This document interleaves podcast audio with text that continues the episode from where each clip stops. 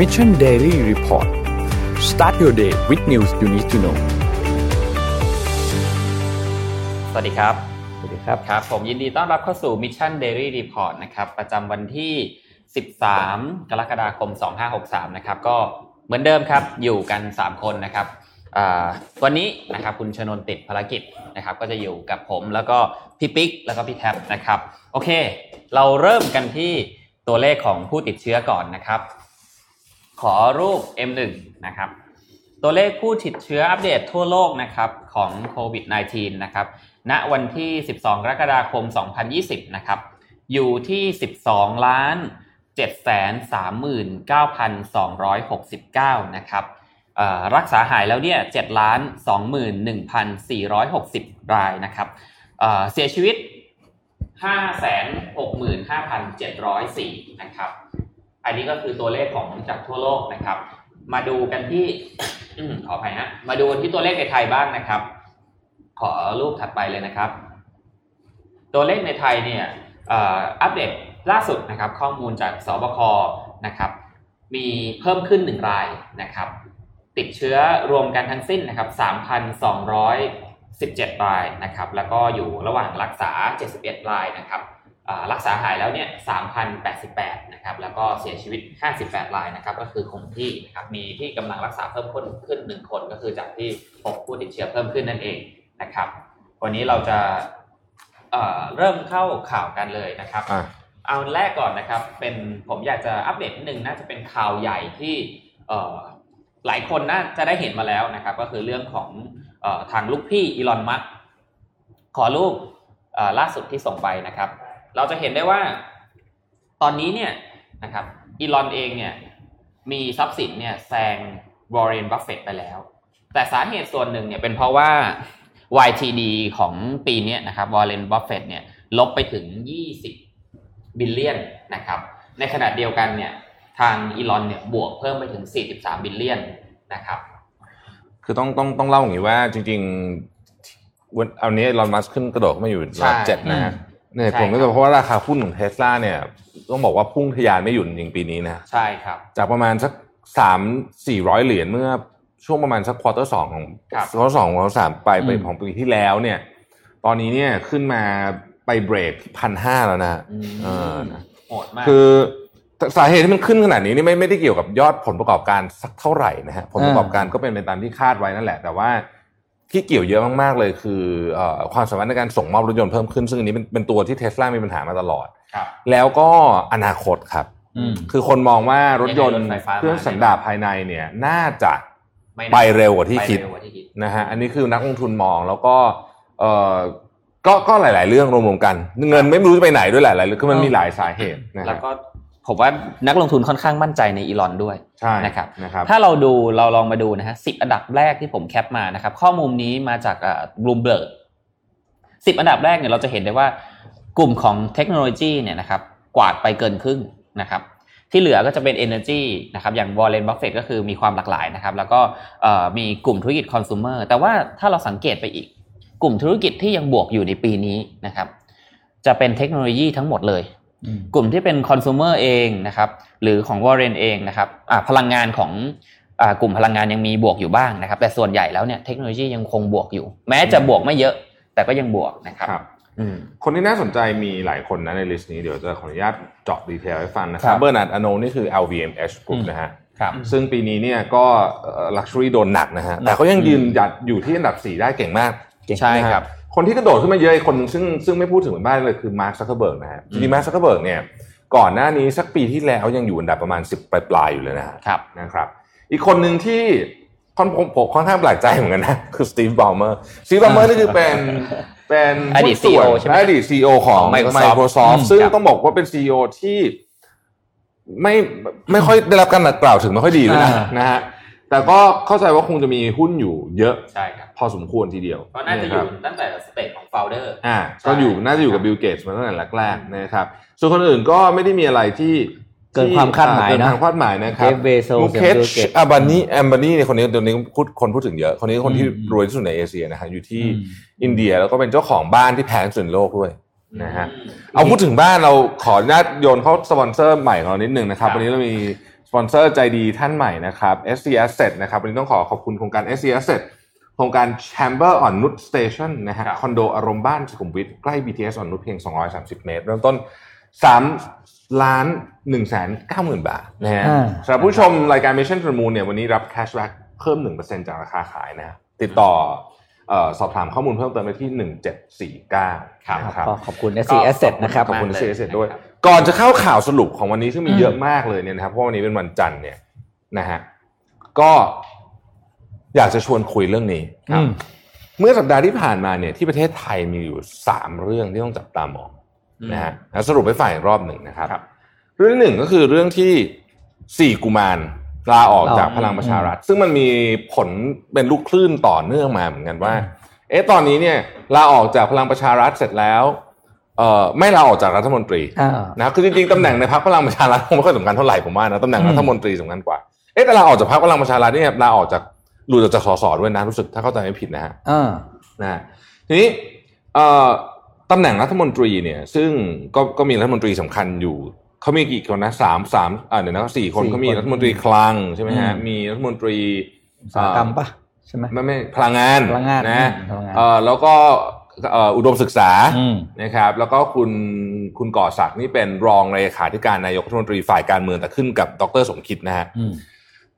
ก็งงๆเหมือนกันว่าทำไม แต่ว่าโอเคอันนั้นนั่นแหละ anyway ดรสมคิดไม่เกี่ยวนะ เพราะว่าอืดมรสมคิดเนี่ยแกไม่ได้อยู่ในพลังประชารัฐ ทีนี้สิ่งที่น่าจับตามองสำหรับสัปดาห์นี้ครับ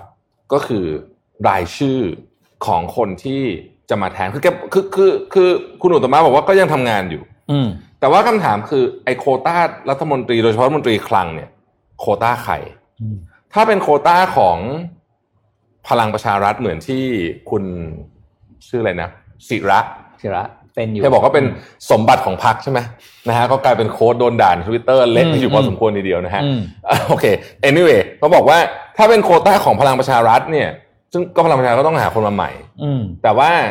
อันนี้ยังไม่ชัดเจนนะครับ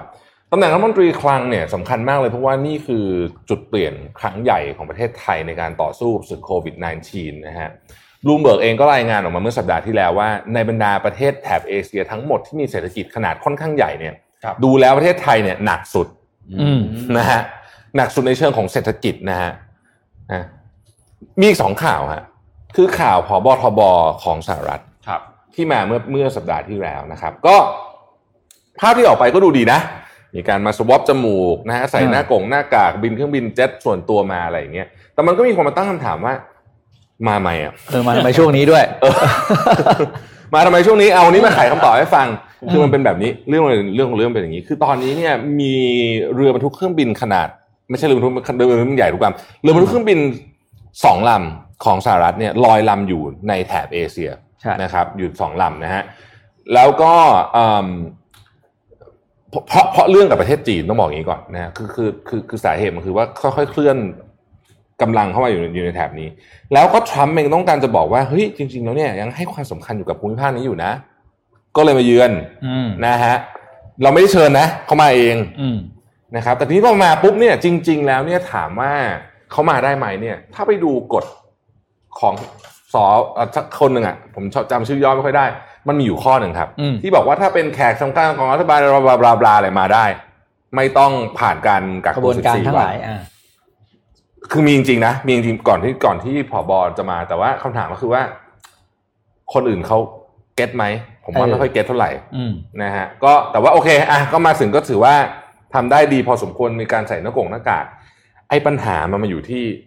อีกคนหนึ่งครับ คือเอกอัครราชทูต สหรัฐประจำประเทศไทย เข้าเยี่ยมคณะ ของดรสมคิดนะอืมไม่ใส่หน้ากากโอ้คนอื่นใส่หมดเลยนะครับอืมมีมีสักมีเอกอัครราชทูตเนี่ยแล้วก็อีกประมาณสักท่านสองท่านเนี่ยไม่ไม่ใส่หน้ากากอืมนะฮะก็ก็นั่นกันไปอ่าแต่ที่โหดกว่าก็คืองานเลี้ยงที่บ้านท่านทูตอืมไทยเอ้ยไม่ใช่ท่านทูตสหรัฐประจำประประเทเทศศไทไทยยอันนี้ไม่ใส่เลยอืมแล้วก็มีอืมเอ่อ ที่ผมจำได้ได้เนี่ย มีผอบทบของไทยก็ไปเขารู้สึกจะไม่ใส่ อืมจะไม่แน่ใจเหมือนกันอันนี้ขอจะขอไปทีแต่คนที่ไม่ใส่แน่ๆเนี่ยคือท่านเอกอนุทิน คุณอนุทินอ่าซึ่งก็ถูกวิพากษ์วิจารณ์ในโซเชียลมีเดียอย่างหนักเลยทีเดียวนะฮะก็เป็นการเขย่าเอิ่มความมั่นคงความของคืออยู่ดีๆก็ไม่รู้เหมือนกันเออว่าจะสเตอร์เรื่องนี้ใช่ไหมมีมีเหตุผลอะไรหรือเปล่า แต่ว่าโดนัลด์ทรัมป์ยอมใส่หน้ากากออกสื่อเป็นครั้งแรกอืมนะฮะหน้ากากเท่ด้วยนะ มีตราของไอ้ ทำเนียบขาวอะเอออยู่ตรงนี้นะครับอะผมให้ดูรูปทีหนึ่งครับเดี๋ยวเดี๋ยวจะมาชวนคุยเรื่องนี้ต่อ ว่า เอ๊ะทำไมคนทำไมไอ้ไอ้เรื่องนี้ไม่มีนัยยะทางการเมืองหรือไม่เนี่ยนะฮะที่หนึ่งฮะเมื่อวันเสาร์ที่ผ่านมาเนี่ยนะฮะเคสของสหรัฐเนี่ยของโควิด -19 เนี่ยเพิ่มขึ้นสูงสุดเป็น record ใหม่อีกครั้เดงหนึ่งนี่คือ daily นะครับ daily daily นะฮะอืมหกหมื่นเก้าพันคนนะฮะหกหมื่นเก้าพันเคส record ติดกันมาสามวันละก็คือพ ฤหัสศุกร์เสาร์นะฮะสามวันเนี่ย เรียกว่าเป็นทำลายสถิติทุกวันอืมนะครับ แต่ถึงกระนั้นก็ตามนะฮะวอลดิสนีย์ก็บอกว่าก็ยังจะเปิดเอ่อไอ้ดิสนีย์เวิลด์ที่ฟลอริดาเหมือนเดิมนะครับ ซึ่งก็เป็นมีก็เป็นมีคนตั้งคำถามเยอะว่าจะเปิดจะจริงเหรอนะฮะดีเลยตอนนี้รัฐที่เพราะเพราะว่าฟลอริดาเป็นหนึ่งในรัฐที่หนักนะครับ รัฐที่ เมื่อสุดสัปดาห์ที่ผ่านมาวันศุกร์กับวันเสาร์เนี่ยนะครับทำตัวเลขทำลายสถิติเนี่ยนะครับ มีด้วยกันทั้งหมดหนึ่งสองสามสี่ห้าหกเจ็ดแปดรัฐ ประกอบไปด้วยอลาสกาจอร์เจีย ไอดาโฮลุยเซียนามอนทานาโอไฮโอ ยูทาห์และวิสคอนซิน สังเกตว่าก่อนหน้านี้รัฐพวกนี้เราไม่ค่อยได้ยินชื่อเท่าไหร่ แต่ว่ามาแล้วนะฮะ อันนี้เป็น single day record เลยทีเดียวนะครับ WHO ออกมากล่าววันศุกร์ บอกว่าเออคิดว่าระบบการป้องกันโควิดของแต่ละประเทศหมายถึงว่าที่ชายแดนนะนะฮะต้องได้รับการอัปเกรด ไม่งั้นเดี๋ยวจะมีระลอก 2 เวฟใหญ่ คือเขาเขาดูจากตัวเลข single day record ในหลายประเทศนะครับ อเมริกาเป็นหนึ่งในนั้นเท่านั้นเองนะฮะรัฐแคลิฟอร์เนียนะครับในวันศุกร์ออกมาบอกว่าจะปล่อยนักโทษ 8,000 คน ออกจากคุกนะฮะอืมเพื่อเอ่อลดลดการติดไอโควิด เนี่ยลงนะครับ prison break ไม่ต้องเบรกนะฮะอันนี้ก็ต้องเป็นนักโทษที่ใกล้ๆจะได้รับการปล่อยอยู่แล้วอืมอืมนะครับ หรือว่ามีโทษเบาต่างๆ นานาเหล่านี้นะฮะอืมเอ่อรัฐบาลจีน อันนี้ผมไล่ข่าวไปเรื่อยๆนะเดี๋ยวเราจะลง detail ข่าวอีกทีรัฐบาลจีนวันศุกร์นะครับ บอกว่าจะหยุดการนำเข้ากุ้งจากเอกวาดอร์นะครับ เอ่อเหตุผลเนื่องจากว่าสงสัยว่าจะมีโควิดนะฮะซึ่งผู้ผลิตกุ้งรายหนึ่งก็ออกมาตอบโต้ทันทีว่านี่เป็นเหมือนกับการทำลายการแกล้งอืมเอ่อการแกล้งทำลายชื่อเสียงนะครับของเอกวาดอร์ซึ่งผมก็ไม่แน่ใจเหมือนกันว่าเอกวาดอร์เขาไปเกี่ยวอะไรด้วย ถ้าเกิดว่ามาจากประเทศอื่นก็ อันนี้อาจจะเป็นเคสจริง ๆ ก็ได้นะ เพราะว่าในข่าวที่ติดตามมาเอกวาดอร์ก็ไม่ได้มีบทบาททางการเมืองอะไรกับจีนในตอนนี้นะครับ ที่บราซิลครับก็ยังคง ทำตัวเลขผู้ติดเชื้ออย่างต่อเนื่อง ตอนนี้เนี่ยตัวเลขผู้ติดเชื้อเพิ่มขึ้นต่อหนึ่งวันที่บราซิลเนี่ยใกล้เคียงสหรัฐเลยนะฮะที่บราซิลล่าสุดเนี่ยคือเอ่อสี่หมื่นห้าพันคนนะนะฮะต่อวันนะครับ เยอะมากนะฮะ WHO นะฮะส่งทีมสองส่งทีมชุดใหม่ไปที่เมืองจีนอีกแล้วเพื่อจะไปหาต้นต่อของโควิด -19 อีกครั้งหนึ่ง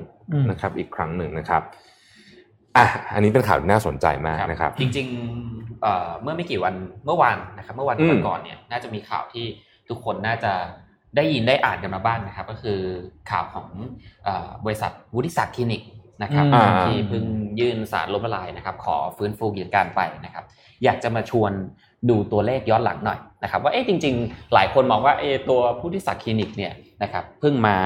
ยื่นเพราะว่าช่วงวิกฤตโควิดหรือเปล่านะครับ เดี๋ยวขอรูปตัว M5 นะครับ ถ้าเราดูรายได้ของวุฒิศักดิ์คลินิกเนี่ยนะครับตั้งแต่ปี 2555 เนี่ยนะครับมีรายได้อยู่ที่ 2,896 ล้านบาทนะครับกำไรอยู่ที่ 594 ล้านบาทนะครับ2,556 นะครับรายได้ 3,499 ล้านบาทกำไรอยู่ที่ 414 ล้านบาทนะครับก็ถือเป็นสัดส่วนกำไรที่ค่อนข้างสูงนะครับ หลังจากนั้นนะครับหลังจากบริษัท EF ORL นะครับเข้าซื้อกิจการของวุฒิศักดิ์เนี่ยนะครับปี 2557 มีรายได้ที่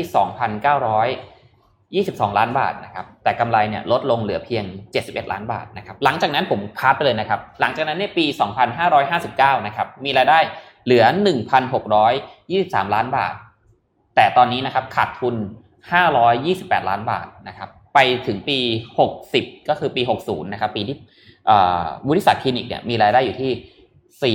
400 81 ล้านบาท แต่ขาดทุนเนี่ยนะครับ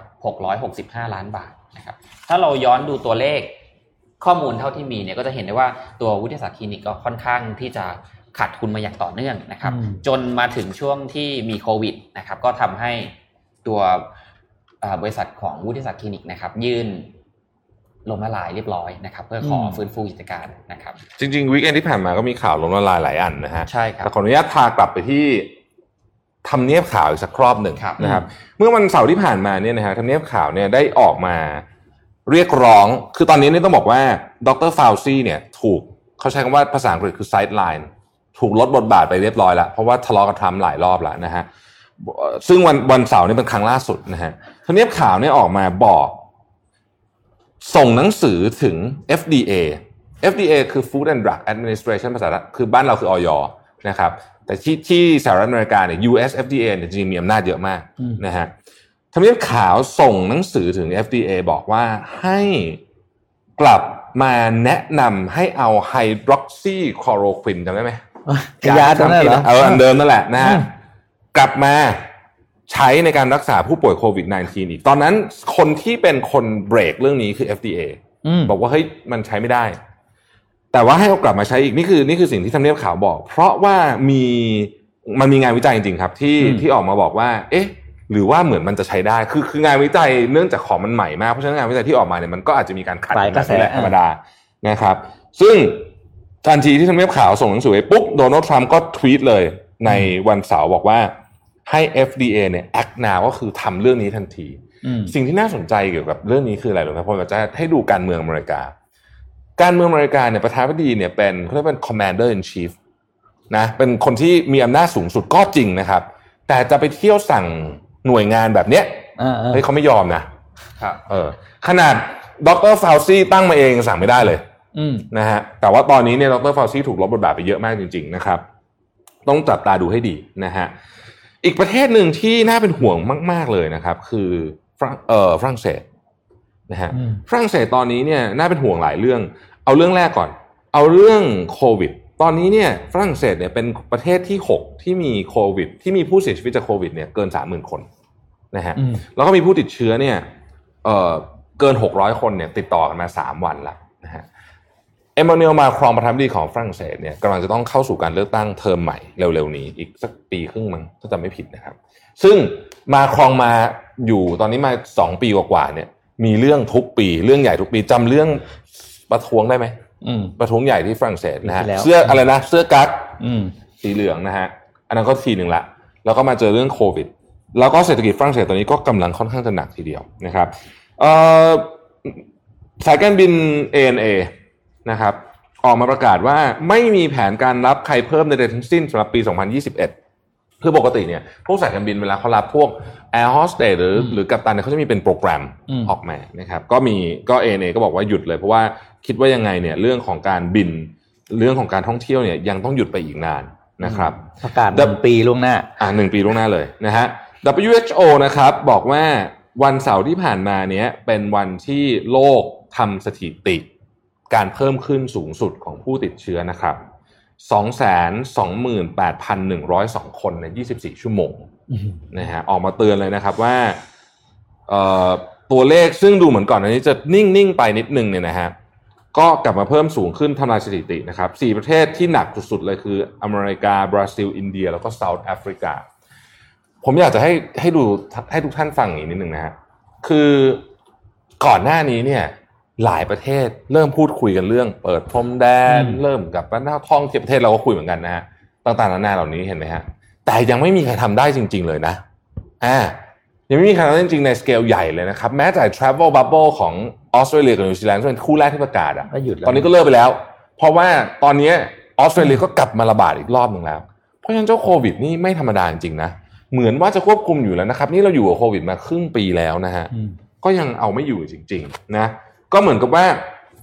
ใช้คำว่าอะไรอะ มันยังกลับเข้ามากลับสู่มาได้ตลอดเวลาอ่ายังกลับมาอีกนะครับ ก็เป็นเรื่องที่ต้องจับตามอง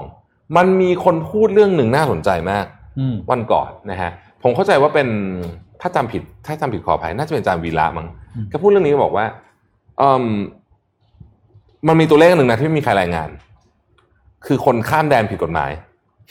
กลับเข้ามาในประเทศไทยอะใช่อ่ายังมีเพราะตอนเนี้ยเข้ามาอยู่เขามีต้องการแรงงานใช่ไหมเราเริ่มเปิดใช่ไหมพรมแดนธรรมชาติอะที่คือเขาไอเรียกไอศูนย์ศูนย์ศูนย์ติดต่อกันมาสี่สิบกว่าวันเนี่ยอืมไม่มีคนไม่ได้มีการรายงานคนกลุ่มนี้นะครับ ไม่รู้นะครับว่ามีหรือเปล่าใช่แต่เชื่อว่าการข้ามแดนผิดกฎหมายกลับเข้ามาในประเทศไทยไม่ใช่เรื่องยากจนเกินไปนักเขาเป็นแนวพวกแนวธรรมชาติอ่าอืมใช่ไหมครับมันเดินต้องระวังนะเรื่องนี้นะอืมเพราะเกิดระบาดเกิดกระโดดจำขึ้นมาทีหนึ่งนี่ก็เรียบร้อยเลยนะฮะ รัฐบาลอังกฤษเมื่อวานนี้ก็ออกมาบอกว่าจะไม่เข้าร่วมกับการเข้าไปซื้ออวัคซีนโควิด -19 ที่ตอนแรก EU จะซื้อด้วยกัน ใช้เงิน 2,700 ล้านเหรียญนะครับ อังกฤษบอกว่าจะไม่เข้าร่วม เพราะว่าเขาเนี่ยถูกกีดกันออกจากการตัดสินใจ นี่ก็เป็นอีกหนึ่งท่าทีของรัฐบาลอังกฤษกับเรื่องของความสัมพันธ์กับ EU ที่ต้องจับตามาก ๆเหมือนกันนะครับ ที่ผมบอกว่าเนี่ยมีหลายหลายคนพยายามจะกลับมา operate ธุรกิจเนี่ยยังกลับมาไม่ได้คานิว a l กรุ๊ปเป็นหนึ่งในนั้นคานิว a l เนี่ยออกมาประกาศแรกๆคานิว a l คือเรือเรือสำสำราราญญนะฮะบอกว่าจะจะกลับมาเดินเรือใหม่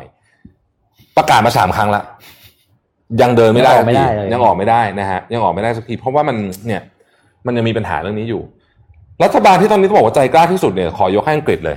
เพราะตอนนี้อังกฤษเนี่ยนะครับบอกว่าถ้าเกิดคุณเดินทางมาจาก70ประเทศเนี่ย ไม่ต้องควอรันทีน14วันนะฮะ ใน 70 ประเทศนั้นเนี่ยมีฝรั่งเศสกับอิตาลีด้วยนะโอ้โห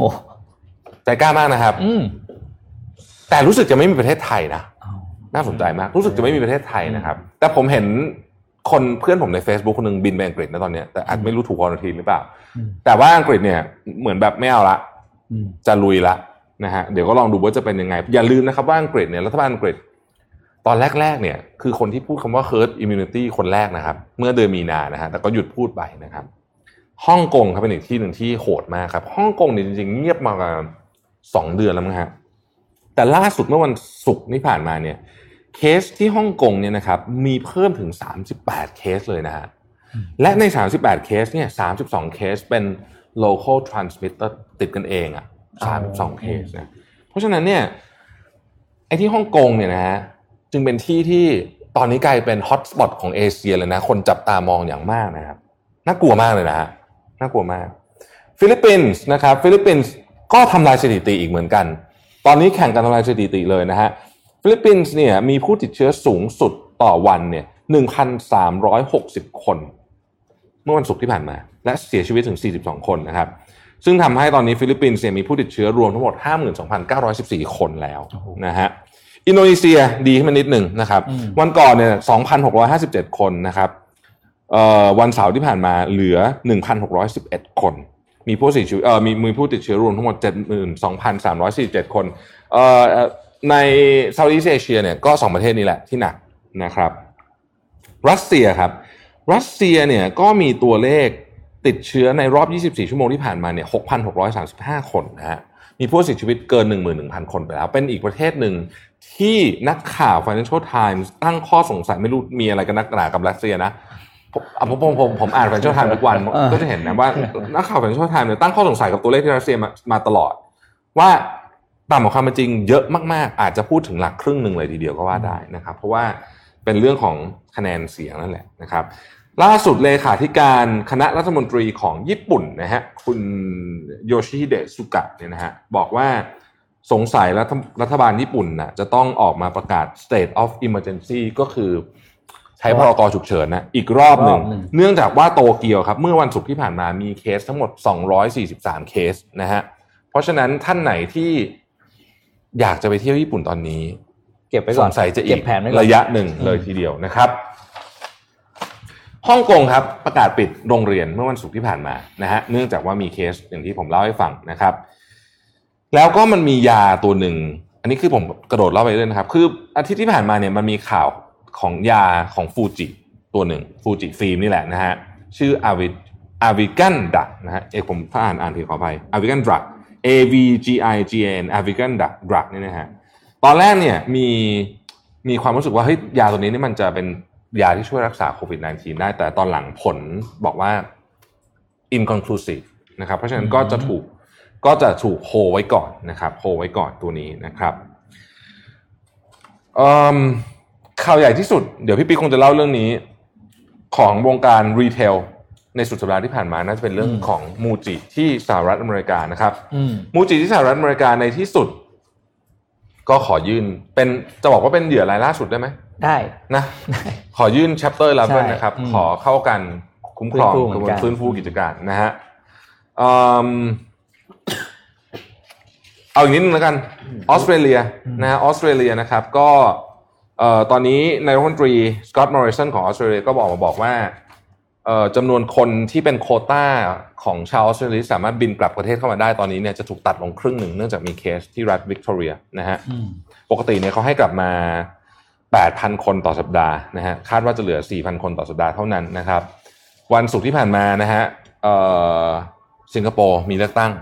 นะฮะอืมก็ไม่ไม่มีอะไรผิดพลิกล็อก แต่ที่พลิกล็อกนิดหนึ่งก็คือตัวเลขของ ฝั่งของฝ่ายค้านครับอืมได้เยอะมาก ได้เยอะที่สุดเป็นประวัติการณ์เลยก็ว่าได้นะครับ Starbucks ที่สหรัฐอเมริกาตอนนี้นะครับ ตั้งแต่วันที่ 15 กรกฎาคมนะครับ ใครที่อยู่ที่สหรัฐต้องฟังข่าวนี้นะฮะชอบไปใครที่ชอบไปซื้อกาแฟที่ Starbucks นะครับ ทุกคนต้องใส่หน้ากากแล้วอืมก่อนหน้านี้ยังมีการอรุ่มอร่วยบ้าง Option อ่านนะยังมีออปชันบ้างนะครับ ข่าวสุดท้ายครับเลขาธิการของ WHO นะครับ ดรเกรเบเยซุสออกมาบอกว่า ผมขออ่านโค้ดนี้เลยนะ เป็นก่อนที่จะเราเข้าเนื้อหาข่าวของทั้งหมดในวันนี้นะครับ Can't we understand that the division of the or the cracks between us actually are the advantage of the virus เขาพูดถึงผู้นำโลกว่าคุณพวกคุณไม่เข้าใจหรือว่าที่พวกคุณตกลงกันไม่ได้เนี่ยไอ้เรื่องต่างๆนานาเหล่านี้เรื่องข้อตกลงต่างๆ เนี่ย มันเป็นประโยชน์กับไวรัสโควิด -19 นะฮะเลขาธิการ WHO ถ้าตราบใดที่ยังตกลงกันไม่ได้ไวรัสก็จะ แพร่ระบาดต่อไป พูดถึงเรื่องเอ่ออมโควิดนะครับ ก็ขอกลับไปที่สหรัฐอเมริกานิดหนึ่งนะครับ เพราะว่าเป็นข่าวคึกโครมทีเดียวนะครับ ก็คือล่าสุดนะครับ ขอรูป M5 ด้วยนะครับไอ้ M6 ครับขออภัยครับ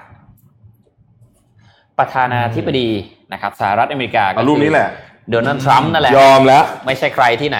เป็นครั้งแรกครับที่ใส่หน้ากากสวมหน้ากากอนามัยในที่สาธารณะครั้งแรกนะครับอืม หน้าตาดูลมณ์ไม่ไม่ดีมากเลย หน้าตาแกเป็นอย่างนั้นหรือเปล่า หน้าแกเป็นอย่างนั้น หน้าตาะครับโกรธมาก ไม่แกหน้าตาแกแบบภายใต้หน้ากากไม่อยากใส่ไงอืมเอ่อพอมีผู้สื่อข่าวเนี่ยนะครับ ก็ไปถามนะครับ ว่า เอ๊ะ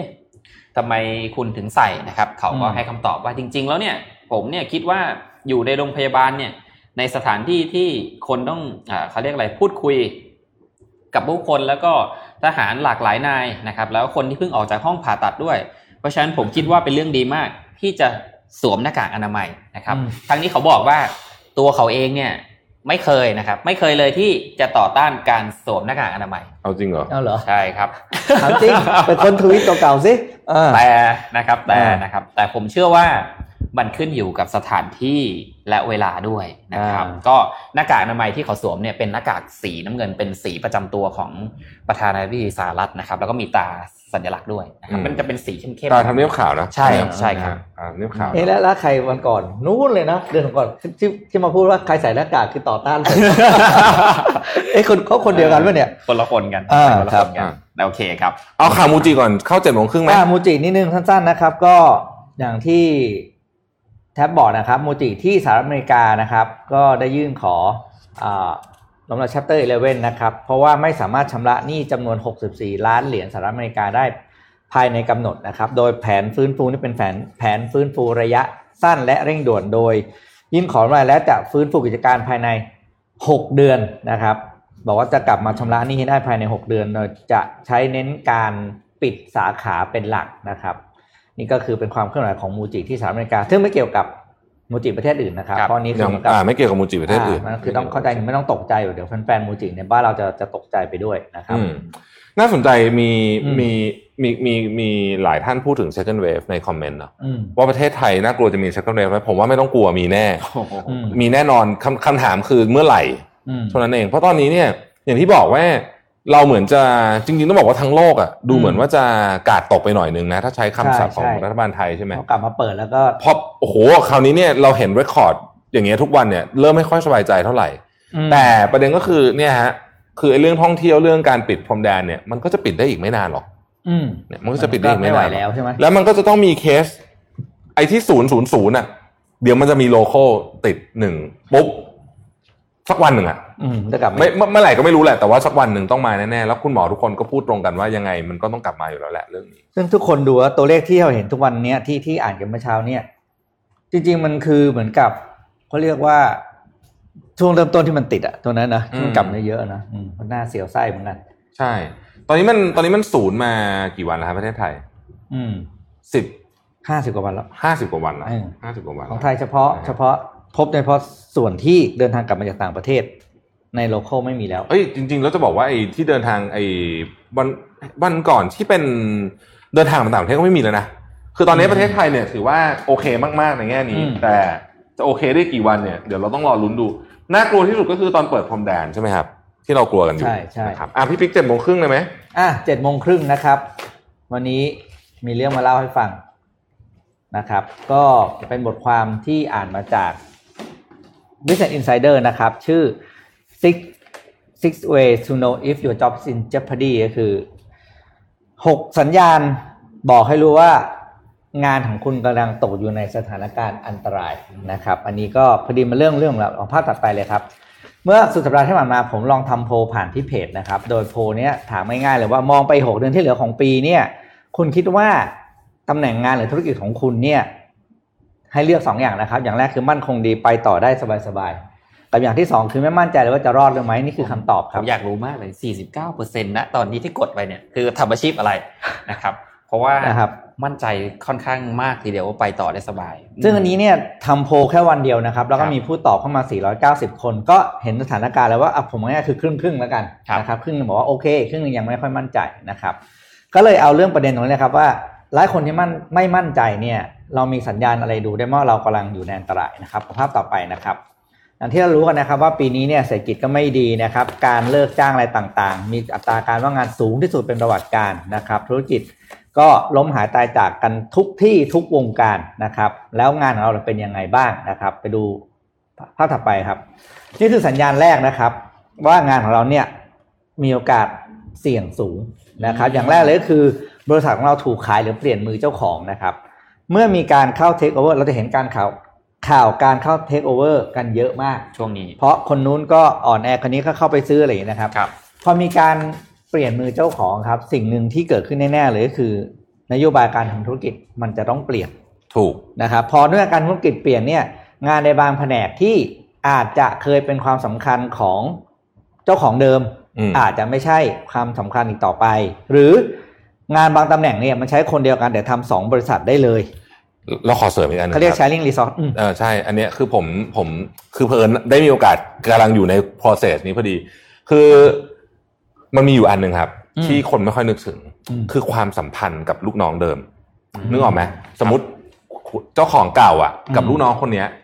รักกันมาทำงานกันมาอย่างเงี้ยเออเอาออกไหมแต่เจ้าของใหม่ก็ไม่สนนี่รู้จักคุณด้วยซ้ำอะ เออเพราะฉะนั้นอันเนี้ยเป็นจุดคนเก่าจุดคนตายเลยอะไรเงี้นะยนะจุดอืมตายเลยอันหนึ่งนะครับ เพราะฉะนั้นถ้ามีพี่ปีพูดถูกขอวันนี้ขออนุญาตแทรกนำหัวข้อที่ชอบมากเลยออคือถ้ามีการเข้ามาซื้อกิจการเนี่ย มีโอกาสสูงมาก ที่มีการปรับโครงสร้าง และการเอาคนออกนี่เป็นหนึ่งในสิ่งที่แทบทุกเคสเกิดขึ้นอืมเคสกรณีเศรษฐกิจดีอย่างเขายังเอาออกเลยอือืมมเหมือนที่พี่ปิ๊กบอกเมื่อกี้อะไรนะ double เลยนะ double คือ resourceไงแชร์รีซอสแชได้ร์รีซอสกันสมมติว่าบัญชียกตัวอย่างแล้วกันอะคือบัญชีสองบริษัททำไมต้องมีการ CFO สองคนใช่ไหมเออเออเป็นต้นอย่างเงี้ยครับอืมคือฝ่ายขายอาจจะโอเค เพราะดูอาจจะลูกค้าคนละแบบอย่างเงี้ยโอเคนะแต่บางงานบางงานอะ มันแทนได้เลยอะอืมไอทีอย่างเงี้ยพูดง่ายนะไอทีอะไรที่มันเป็นงาน back office นะครับอ่าสัญญาณที่สองนะครับ ก็คือภาพต่อไปครับ ก็คือเราเห็นสัญญาณการลดค่าใช้จ่ายหรือลดต้นทุนแบบผิดปกตินะครับอืมคือตัดนู่นตัดนี่แบบอยู่ดีงบการตลาดแผนวางไว้ก็ตัดอะไรอย่างเงี้ย ถ้าองค์กรไหนมีลักษณะการทำงานแบบเฉียบพลันแบบนี้นะนี่คือสัญญาณโดยปกติเนี่ยทุกองค์กรเราจะเข้าใจกันดีครับ การลดคนมักจะเป็นทางเลือกหลังๆ เพราะว่ามันมันมันเอฟเฟกต์เยอะแล้วมันมีการต้องชดเชยต้องอะไรกฎหมายวุ่นวายหมดเพราะฉะนั้นเนี่ยค่าใช้จ่ายส่วนอื่นเนี่ยมันตัดมันไม่ต้องทำอะไรไงคุณตัดได้เลยอืมเนี่ยอย่างเงี้ยเพราะฉะนั้นถ้าเกิดมีแบบนี้ในองค์กรนะครับ ก็เป็นสัญญาณที่ไม่ค่อยน่ารักนะครับอะภาพต่อไปครับ เราเริ่มรู้สึกได้ถึงการถูกกีดกันไม่ให้มีส่วนร่วมในงานอ๋อนี่ชัดเจนโดยเฉพาะงานที่เราเคยดูแลอยู่ อ่าเอ้ยเรื่องนี้เธอไม่ต้องเข้าหรอกเธอนี้น้องไม่ต้องเข้า พี่ไม่ต้องเข้าเอออันเนี้ยครับ อันเนี้ยคือน่าน่าสงสัยอืมนะครับ ก็ต้องดูว่าพยายามเกิดเข้าอะไรประชุมขึ้นละสมมติว่าประชุมทีมเฮดอะเออเออแล้วผมแล้วอยู่ดีๆวันหนึ่งหัวหน้าคุณบอกว่าเฮ้ยรอบนี้ไม่ต้องเข้าหรอกอืมประชุมทีมเฮดเนี่ยอันนี้เป็นสัญอันนี้เป็นสัญญาณใหญ่มากนะเออนะครับ ถ้าเจอสักหนึ่งถึงสองครั้งติดกันเนี่ยนะครับ ให้รู้เลยว่าตอนนี้คุณถูกมาร์คหัวไว้แน่นอนแล้วเออถูกไหมนะครับ อันนี้อันนี้ต้องดูดีอืมๆนะครับต้องระวังอะสัญญาณต่อไปนะครับ สัญญาณที่สี่นะครับ อันนี้คือส่วนตัวเลยผลงานที่ผ่านมาของเราไม่ชัดเจน อืมตอบไม่ได้ว่าเฮ้ยปีเนี้ยเธอมีอะไรดี มีอะไรที่โดดเด่นบ้างนะครับ คนที่สปอตไลท์ฉายไปไม่ถึงก็คือคนที่จะโดนกวาดก่อน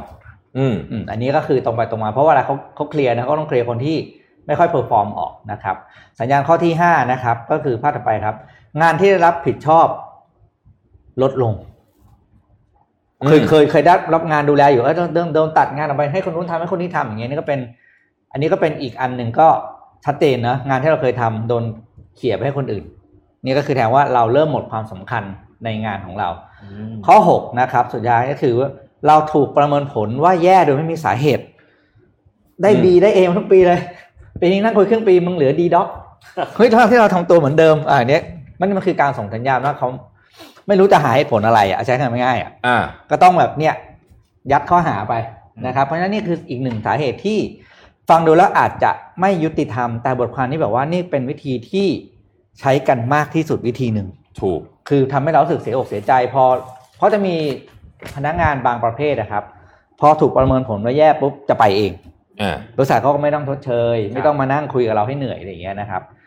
ทีนี้ถ้าเกิดหกสัญญาณนี้กับเรานะครับ ภาพต่อไปนะครับ เราจะทำยังไงครับบทความนี้ก็บอกใช้คำว่าจะ fight or flight ก็คือจะสู้หรือจะบินก็คือเดินจากไปนะครับ นี่คือคำแนะนำครับเขามีคำแนะนำสี่ข้อขอภาพถัดไปครับ อย่างแรกเลยนะครับ ให้เดินเข้าไปคุยกับหัวหน้างานอย่างตรงไปตรงมา ถึงสิ่งที่เรากังวลอยู่ก็คือพี่ครับงานผมทุกวันนี้ยังโอเคอยู่ป่ะครับถามไปเลย นะครับ คนที่ไปคุยก่อนคือได้เปรียบนะครับที่ที่บอกคุยหลังคือแก้ตัวใช่ไหมอ่าคุยก่อนเรียกชี้แจง คุยหลังเรียกแก้ตัวนะครับ เพราะฉะนั้นคือสิ่งที่เรากังวลแค่เข้าไปคุยนะครับ งานทุกวันนี้เป็นยังไงทำไมเออทำไมหลังๆประชุมพี่ไม่เรียกหนูเข้าให้เข้าไปคุยนะครับครับ ข้อ 2 คือไม่มีอะไรมากครับ เร่งสร้างผลงานตัวเองให้โดดเด่นขึ้นมา ถ้าเรายังบอกตัวเองไม่ได้ว่าเราเด่นแล้วมีผลงานที่ดีกว่าเพื่อนร่วมงานคนอื่นตรงไหนนะครับ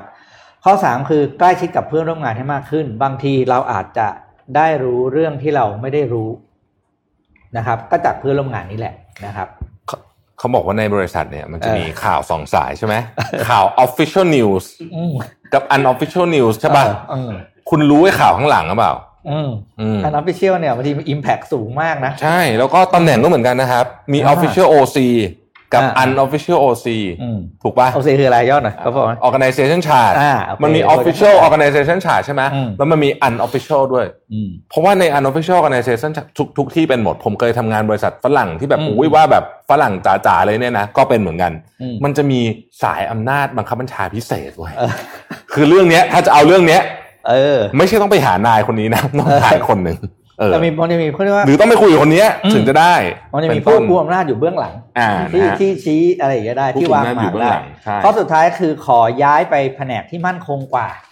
อันนี้ถ้าแผนกเราอยู่ในความสุ่มเสี่ยงที่จะโดนยุบไม่ยุบนะครับคือดูง่ายๆดูข่าวหรือติดตามข่าวแผนกเดียวกันจากบริษัทอื่นอะอืมงานลักษณะเดียวกันมันเริ่มโดนปรับลดลงแล้วหรือเปล่า ถ้าเป็นงานลักษณะเดียวกัน เราก็รีบขอย้ายนะครับ บทความนี้ฝากข้อคิดไว้ให้เราสองข้อครับเอาภาพถัดไปครับ ก็คือ ถ้าทิศทางที่มันออกมามันชัดเจนแล้วครับ ว่างานของเราไม่มั่นคงนะครับ อย่าโกรธใครอย่าอะไรทั้งสิ้นนะครับ แต่ให้โฟกัสไปกับการหางานใหม่ทันทีอืมโดยมันมีผลทางจิตวิทยาครับ เราระหว่างที่เรากำลังหางานใหม่ โดยเรายังมีงานเดิมทำอยู่เนี่ย เราจะมั่นใจกว่าแล้วเราจะมีเขาเรียกว่ามีมีมีแต้มต่อในการไปคุยอะเออไม่ใช่คุยแบบคนไป ไม่มีทางเลือกนะครับ แล้วก็ข้อคิดสุดท้ายก็คือนี่ผมชอบมากก็คือข้อต่อไปนะครับเขาบอกว่าก่อนที่จะออกจากที่เดิมให้สร้างความสัมพันธ์ที่ดีก่อนจากกันไว้เสมอใช่นะครับ แล้วเพราะว่าแล้วก็ภาพสุดท้ายนะครับเขาทิ้งไว้ก็คือ ไม่ว่าอะไรจะเกิดขึ้นนะครับ ไม่ต้องสนใจรักษาความสัมพันธ์ที่ดีไว้ และตั้งใจทำผลงานตัวเองให้ดีขึ้นอืมเพราะความสัมพันธ์ที่ คือเวลาเราไปหางานหรือสมัครงานที่ที่ใหม่เนี่ยเรานี้ reference นะผมพูดจริงใช่เขาจะเช็คกลับมาถึงเดี๋ยวนี้ HR เช็คเยอะมากนะครับ เช็คเยอะมาก เพราะว่ามันมีเขาเรียกว่าเป็นเป็น fake profile เยอะ เช็คกับทุกเคสอะตอนเนี้ยแล้วถ้าคุณทิ้งทิ้งอืมระเบิดไว้อะแบบออกก็ลบไฟล์แม่งทิ้งหมดเลยอะไรอย่างเงี้ยนะโอ้โหคุณดูเดือดยากมากยากมาก แล้วผมเจอเยอะนะ ผมมีนะไอ้พวกแบบคือคือทุกวันนี้โลกมันกลมโอ้โหโลกมันเล็ก small ย่ง world ในมากในประเทศไทยถ้าคุณยังทำงานอยู่นะครับในย่านสมมติย่านธุรกิจสาทอืรมสีลม อะไรอย่างเงี้ยครับพระรามเก้ามีโอกาสสูงมากอืที่มคุณต้องเจอคนที่รู้จักกับบอสคุณอยู่แล้วชื่อเตอร์ที่เต้นรถเอ้ยไม่ใช่เตอร์แล้วที่เต้นเต้นข้าวเต้นข้าววันอย่างเงี้ยกินมาเจออะไรอย่างเงี้ยนะครับใช่เพราะฉะนั้นเนี่ยก็ฝากไว้ให้สำหรับอีก 51%ที่รู้สึกว่าไม่มั่นใจไม่มั่นอืใจมว่างานของตัวเองกำลังผมก็ไปกดกดว่า มันมันมีมันมีแอดแม่งกดรัวเลย มันมันมีภาษา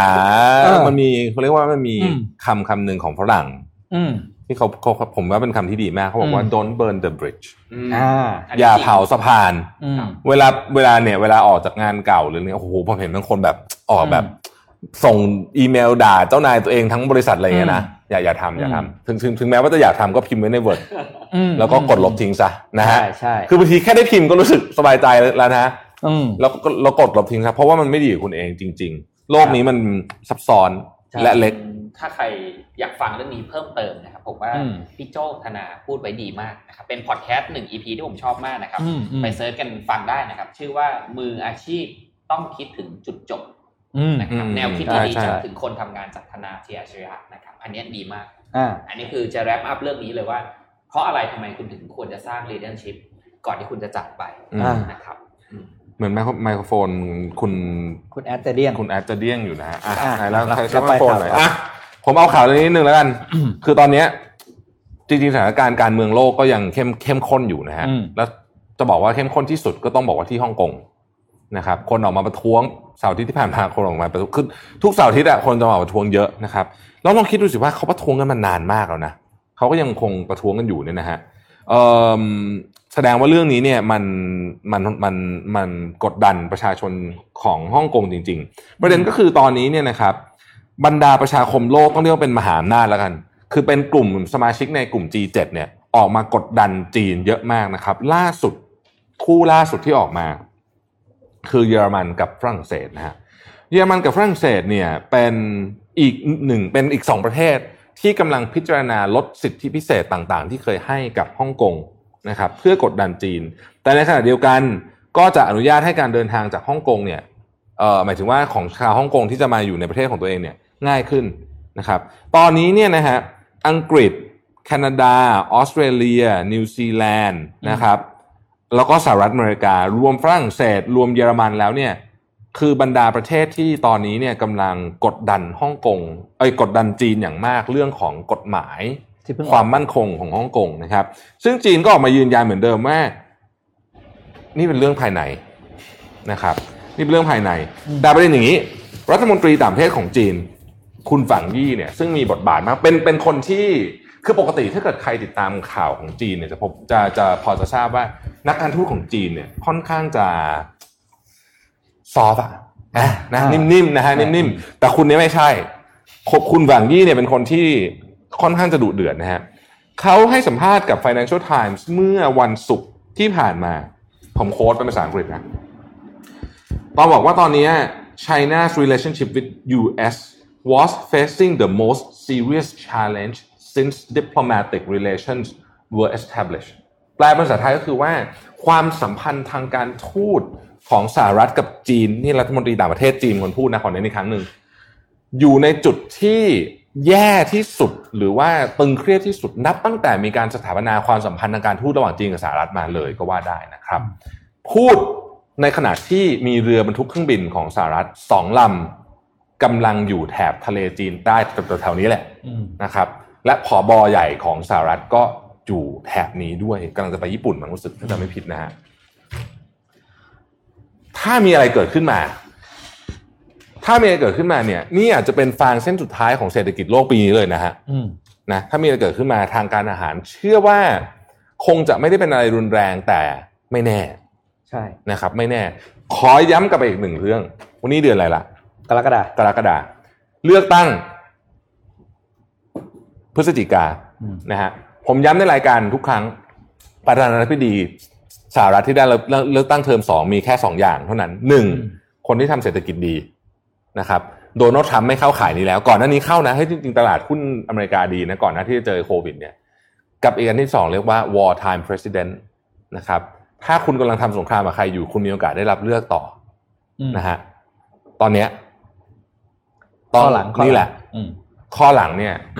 ถ้าโดนัลด์ทรัมป์แล้วอย่าประมาทนะครับโดนัลด์ทรัมป์นะฮะประมาทไม่ได้นะครับ เพราะแกทำอะไรก็เป็นที่คนที่คาดเดายาก คาดเดายากจริงฮิลลารีคลินตันรู้ดีเฮนรี่คลินตันดูดีถูกอืมนะฮะนะครับเอาอีกสักข่าวหนึ่งกันที่สหรัฐนะครับ ข่าวนี้เป็นข่าวจาก ABC ซึ่ง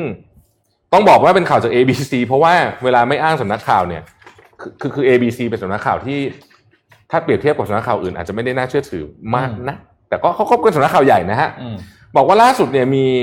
ชายอายุ 30 คนหนึ่งในซานแอนโทนิโอซานแอนโทนิโออยู่ที่เท็กซัสอืมนะฮะไป COVID party จำได้ไหมเมื่อก่อนใช่เราบอกว่าคุยไปโควิดคุยปาร์ตี้แล้วอยู่ที่โรงพยาบาลแล้วก็เสียชีวิตอืมก่อนตายบอกว่า คิดว่านี่เป็นเรื่องหลอกนะเรื่เรื่อองงโควิดนะอ่าเป็นเรื่องไม่ใช่เรื่องปาร์ตี้นะเรื่องโควิด คิดว่าเป็นเรื่องหลอกนะฮะเขาก็เลยบอกว่า ในอเมริกาเนี่ยมีคนอีกจำนวนเยอะมากเลยนะที่คิดว่าเรื่องเนี้ยคือเรื่องการเมืองการเมืองคือเออคือเรื่องการเมืองทั้งทั้งที่เป็นประเทศที่ติดเชื้อเยอะที่สุด อืมคือเมื่อวานได้ยินข่าวนี้เหมือนกัน ก็ตกใจเหมือนกันว่าเฮ้ยยังมีคนคิดแบบนี้เหรออะไรอย่างเงี้ย แต่ก็อืมอย่างว่าแหละครับ ข่าวอะเนอะเพราะฉะนั้นเราต้องดูแลตัวเองให้ดีที่สุดแหละนะครับอืมอะดูที่ยังอยู่ที่สหรัฐอเมริกานะครับ ขอภาพ P สองสามและสี่ขึ้นมาได้เลยนะครับ เราพูดเราพูดกันเรื่องรถ EV บ่อยมากเลยเนาะนะครับ โดยเฉพาะอีกหนึ่งแคตตากรีที่กระโดดขึ้นมามีความโดดเด่นมากคือรถของใช้คำว่าของใช้คำว่ารถกระบะแล้วกันนะ รถกระบะ EV เนี่ยนะครับ แล้วก็เราจะมีอยู่สองยี่ห้อเนาะก็จะเป็นเทสลากับนิโคล่านะครับ เมื่อวานสุดสัปดาห์ที่ผ่านมานะครับ เมื่อวันศุกร์เนี่ยมีอีกแบรนด์หนึ่งเปิดตัวขึ้นมานะครับเอาภาพ P2 มาได้เลยนะครับ ชื่อ Rivian นะครับ Rivian เนี่ยเป็นรถกระบะไฟฟ้า 100%นะครับที่เพิ่งเปิดตัวรถรุ่นใหม่ตัวนี้ออกมานะครับเป็นรุ่นแรกนะครับ โดยไม่ใช่จริงแล้วเขาไม่ใช่คนที่อยู่เงียบๆนะ เพราะว่าจริงแล้วเขาได้เงินสนับสนุนจาก Amazon จากใครหลายๆคนนะครับ โดยไอ้เจ้ารถรุ่นนี้เนี่ยนะครับ คือเพิ่งเรสฟันได้อีก 2,500 ล้านเหรียญสหรัฐอเมริกานะครับ โดยจะส่งมอบรถรุ่นแรกเนี่ยในปี 2021 คือปีหน้านะครับ แล้วก็หลังจากนั้นอีก 2022 อีก 10,000 คัน ปีหน้าหนึ่ง1,000 คันสำหรับ Amazon ก่อนอืม Amazon เนี่ยซื้อรถรุ่นนี้มันสลับภาพไปเรื่อยๆเลยครับ มันมีภาพภายในให้ดูด้วย อ่า นี่คือด้านภายในนะ คุณดูไม่ไม่ธรรมดานะ คุณดูด้านในสวยดิมากนะครับ Amazon ปีหน้าจะซื้อรถรุ่นนี้ 1,000 คัน เป็นรถส่งของอืมนะครับ แล้วก็ปี 2022 ก็จะเป็นระดับที่มันเป็นระดับ commercial นะครับครับแล้วถามว่าทำไมคนถึงช็อกก็เพราะว่าภาพต่อไปนี่คือภาพโรงงานเขานะครับ เสร็จแล้วครับ คือเสร็จก่อนของเทสลากับของนิโคล่าเสียอีกนะครับ แล้วก็โรงงานนี้คือ ไปซื้อโรงงานเก่าของนิสสันมอเตอร์ที่อยู่ที่อีครับนอยนะครับ แล้วปรับปรุงเป็นโรงงานผลิต EV ที่สำคัญที่แหล่งข่าวบอกว่านำหน้าเทสลาคือว่ามีเรียกว่ามีโรงพ่นสีอะไรอย่างเงี้ยด้วยนะคือคือเป็น one stop factory ครับทำเสร็จปุ๊บแล้วคือออกจากโรงงานนี้ได้เลย ตอนนี้คือ กลายเป็นดาวเด่นขึ้นมาเลยโดยต้องจำชื่อคนนี้ไว้ดีนะครับคือคุณเจ้าของเนี่ยนะครับ กลายเป็นดาวเด่นขึ้นมาอีกหนึ่งคนเอาไปไหนละชื่อเอาโรเจอร์อะไรเนี่ยนะครับโรเจอร์ไพรส์นะครับ G r o w y Price นะครับเอ่อสเวตเนี่ยเป็นอีกหนึ่งองค์กรที่น่าจับตามองขึ้นมาว่าจะทำรถตัวนี้ขึ้นมาได้แซงเทสลากับนิโคล่าหรือเปล่าครับ นะครับแล้วเขาไม่ทำรถเก่งนะอ่าคือต้องมากระบะอย่างเดียวต้องอธิบายอย่างนี้ก่อนว่ารถรถที่เป็น SUV pick up กระบะอะไรอืมผมรวมไปเป็นเป็นแบบเดียวกันหมดเลยเนี่ยนะอืมคือไม่เหมือนเมืองไทยนะฮะต้องอธิบายอย่างนี้ก่อนนะครับรถที่เอ่อรถอายุเราเรียกรถกระบะก่อนแล้วกันนะฮะรถกระบะที่เราเรียกว่าทรัคเนี่ยนะที่ที่ที่อเมริกาเนี่ย ไม่ถูกนะครับอืมอืมเอ่อ ไม่ได้เป็นแบบเป็นไม่ได้เป็นรถที่แบบเหลืออยู่ในกลุ่มที่ราคาถูกอยู่ในกลุ่มราคาแพงนะฮะอืมอืมแล้วคนคนที่ใช้ก็เป็นคนที่อยู่เพราะอเมริกันประเทศมันใหญ่มากอืมอืมอย่างเช่น Ford F หนึ่งห้าศูนย์เนี่ยรถที่ชาวอเมริกันเขาภูมิใจกันมากเนี่ยนะฮะคันหนึ่งนี่แพงมากนะฮะอืมแพงมากแพงเท่ากับรถหรูๆคันหนึ่งเลย แต่อันเนี้ยมันตรงข้ามที่ยุโรปอืมยุโรปเนี่ยไม่มีใครใช้รถแบบนี้เท่าไหร่น้อยมากๆ เพราะว่าถนนในอืมยุโรปเล็ก ผมขอแนะนำให้ใครคิดที่คิดว่าขับรถเก่งๆ ให้ไปขับรถที่นี่ฮะลิสบอนโปรตุเกสสุดยอดมากอืมเฮ้ยเป็นหนึ่งเมืองที่แบบ Amazing เรื่องของเหรอผมไม่ได้ขับนะเออผมทุกครั้งที่ผมไปลิสบอนเนี่ย ผมจะแบบอือหือแท็กซี่มันเก่งจริง คือถนนเขาเป็นชันอืมๆแล้วก็อืม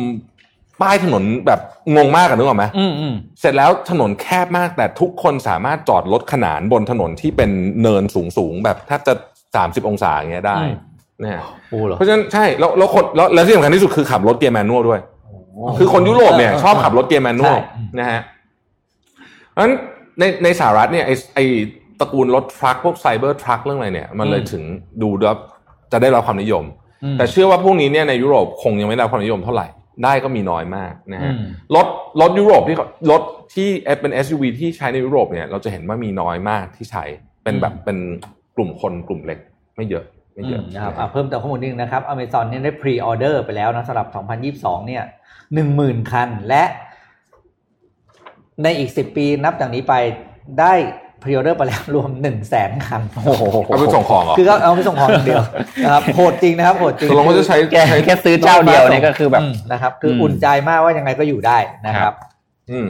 อะนี่เรื่องรถอีกนิดนึงแล้วกันนะครับ ไปที่ภาพอ่า P5 ครับ อันนี้เป็น self autonomous driving นะครับ แต่นี่เป็นของจีน เป็นสตาร์ทอัพของจีนชื่อ WeRide นะครับ เมื่อสัปดาห์ที่ผ่านมาได้ออกข่าวว่าจะปล่อยรถทดลองลงสู่ถนนจริงแล้ว ซึ่งเหมือนกับที่ Waymo ของ Google ทำครับนะแต่ที่ทำที่จีนนะครับ โดย WeRide เนี่ยเป็น เป็นบริษัทที่เกิดจากเรียกว่า รัฐบาลจีนสนับสนุนนะเป็นเป็นสตาร์ทอัพนะครับซึ่งตั้งมาตั้งแต่ปี 2017 นะครับ โดยจะปล่อยรถลงสู่ถนนจริงนะครับที่จีนนะครับประมาณ 100 คันเพื่อเก็บข้อมูลและทดสอบประสิทธิภาพนะครับ โดยรถนี้ก็อย่างที่บอกคือไม่มีคนขับเลยนะครับ แล้วก็ปล่อยลงไป ให้วิ่งเพื่อทดสอบความปลอดภัยนะครับ โดยความเร็วเฉลี่ยเนี่ยจะถูกเขาเรียกว่าจำกัดไว้ที่ไม่เกิน 40 กิโลเมตรต่อชั่วโมงนี่คือเขาวิ่งในเมืองไงอืมเป็นเป็น set limit นะครับครับ แล้วก็เพื่อเพื่อเก็บข้อมูลด้านความปลอดภัยด้วย แล้วก็โดยอันนี้เหมือนกันครับคือรัฐบาลจีนคือแบงก์ธนาคารเพื่อการเกษตรของประเทศจีนนะครับ Agricultural Bank of China เนี่ย ก็ได้ให้การสนับสนุนแล้วก็ออกเงินทุนสำหรับช่วงทดลอง 100 คันแรกอืมในการเอาไปวิ่งในถนนนะครับน่ามาทดสอบบ้านเราเลยให้เจอนะให้เจอแล้วเจอด่านน่าจะสนุกเจอด่านเนี่ยเจอย้อนสอนเลยเอที่อมันมบออกเตอร์เนี่ยไซค์ย้อนสอนเออเจอด่านกับย้อนสอนอยู่หรือวิ่งมาเฮ้ยปุ๊บใครมาโบกให้จอดอะไรเงี้ยจะไม่เหมือนกันสักวันอืมนะครับอะผมมีอะข่าวของเรื่องการจ้างงานสักนิดหนึ่งอืมครับนะฮะคือเมื่อวานก็มีไม่ใช่เมื่อวานสิ สัปดาห์ที่แล้วเนี่ยก็มีเอ่อรายงานฉบับหนึ่งจาก SCB EIC นะครับ Economic Intelligence Center ของ SCB เนี่ยออกมานะฮะบอกว่าตอนเนี้ยไอ้คือตอนเนี้ยกลุ่มผู้คนเรื่องงานเนี่ยมีปัญหาทั่วโลกถูกไหมอืมแต่ใครมีปัญหาเยอะสุดนะฮะถ้าเกิดไม่แบ่งเอาเอาแบ่งนี้ ไม่แบ่งตามงานไม่แบ่งตามอะไรนะเอาตามอายุแล้วกัน เด็กจบใหม่มีปัญหาเยอะที่สุด ใช่ทำไมเด็กจบใหม่ถึงมีปัญหาเยอะที่สุดอะต้องมามันต้องมาวิเคราะห์ทำไมเด็กจบใหม่ถึงมีปัญหาเยอะที่สุดนะฮะ อันที่หนึ่งคือมาตรการช่วงที่ผ่านมาเนี่ยทำให้เด็กเนี่ยไม่ได้ฝึกงาน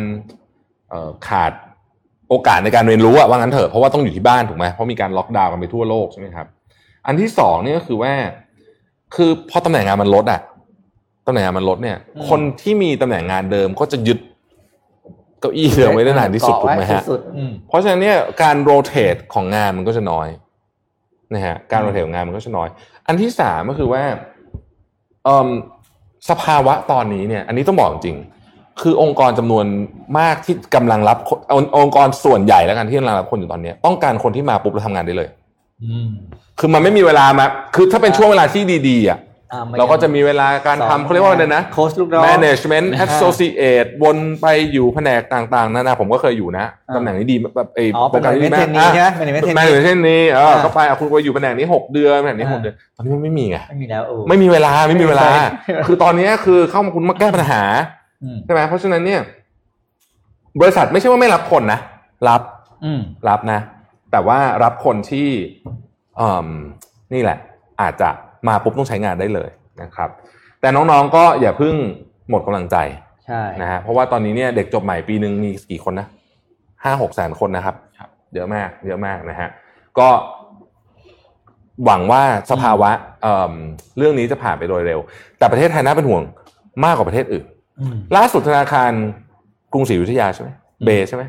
ออกมาปรับลดประมาณการ GDP ของไทยอีกเป็นสิบจุด สามสองดิจิตแล้วนะคสรับองดิจิตละเป็นอืมเป็นเป็นดาวที่สองที่มีสองดิจิตนะฮะ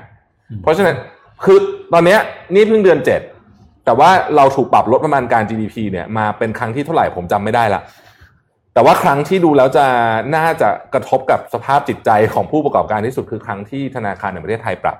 ลดจาก 5.3 เป็น 8.1อืมเพราะว่าธนาคารแห่งประเทศไทยเนี่ยโดยส่วนใหญ่เขาค่อนข้างจะ conservative กับตัวเลขพวกนี้นะฮะ คือเขาไม่ไม่ใช่ conservative พูดผิด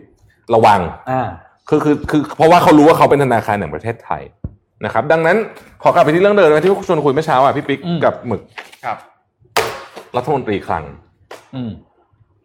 อันนี้ใครจะผมมาตอนฝากไปถึงท่านนายกฝากได้ฝากได้ไหมฝากได้เขาจะโดนจะโดนปิดรายการวะไม่โดนหรอกเพราะเราเป็นประชาชนไม่โดคนหนึ่งเหมือนกันครับ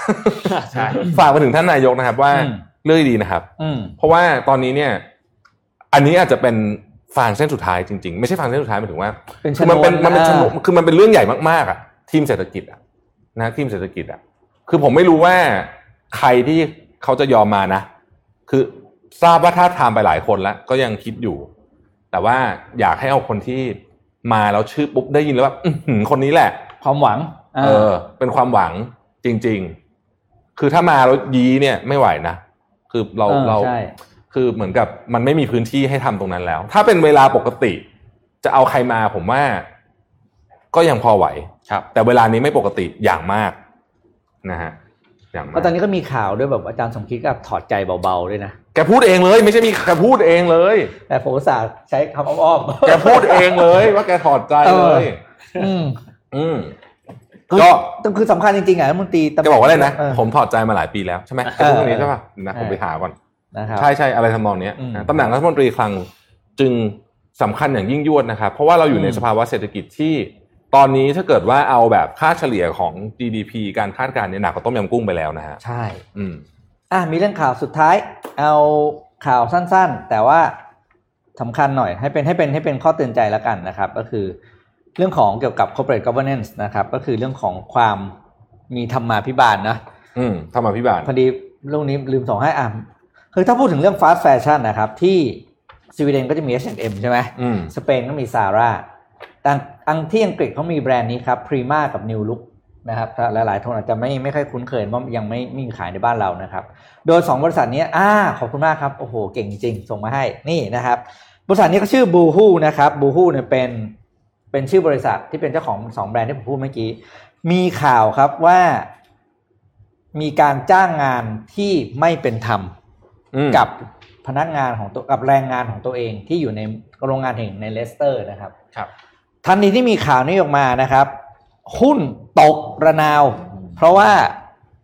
คนที่นั่นเขารับไม่ได้ อืมคือบอกไม่โอเคเลยกับการที่ แล้วที่สำคัญคือ บริษัทเนี้ยออกมาตรวจสอบแล้วก็บอกว่าไม่รู้เลยว่าโรงงานเนี้ยเป็นหนึ่งในซัพพลายเอร์ตัวเอง คือเหมือนกับมันมีการ sub งานต่อไปอะอืมแล้วกลายเป็นว่าโดนตรวจถูกมีข่าวแจ้งเข้าไปโดยข่าวเนี่ยแจ้งไปที่เอ่อสำนักสำนักพิมพ์เอ่อเขาเรียกว่าสำนักสำนักข่าวแห่งหนึ่งของอังกฤษแล้วก็มีการเข้าไปตรวจสอบนะครับ ก็เลยกลารว่าเนี่ยจะให้เป็นข้อคิดเตือนใจส่งท้ายวันนี้ว่า corporate governance เป็นสิ่งที่โลกกำลังมองหาจริง ๆ แล้วก็ถ้าอยากค้าขายกับต่างประเทศ เรื่องนี้สำคัญมาก มาก แล้วโดนครับทีหนึ่งเนี่ยโอ้โหเอากลับมายากมากเลยชื่อเสียงอืมนะนะครับเรื่องนี้นะอืม นะตัวโรงงานที่เขาไปตรวจเนี่ย ชื่อ Just Wow Fashions นะครับ ก็ Just Wow คือ J S W A L นะครับ Just Wow Fashion เป็นหนึ่งในโรงงานที่ทางบูฮูออกมาบอกว่า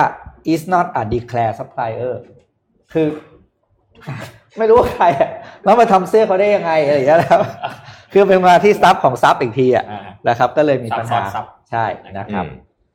อืม นะครับอะครบถ้วนวันนี้ครบถ้วนวันนี้นะครับ ก็แปดโมงวันนี้ไม่มีแจกของนะครับเว้นวันหนึ่งนะครับเว้เพนวันราะว่าหนึ่งลืมหาลืมหาลืมหาลืมหาเดี๋ยวพรุ่งนี้แจกแหลกนะครับ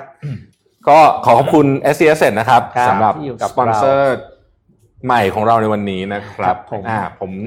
มีวันนี้วันนี้วันนี้เราเลือกโครงการหนึ่งมาให้นะฮะโครงการ Chamber on Wood Station คอนโดอารมณ์บ้านนะครับสุขุมวิทใกล้ BTS เพียง 230 เมตร เริ่ม 3.19 ล้านบาทนะครับอืมสำหรับผู้ชมรายการ Mission to the Moon รับ cashback เพิ่ม 1%นะครับโดยสามารถติโทรต่อเข้าไปที่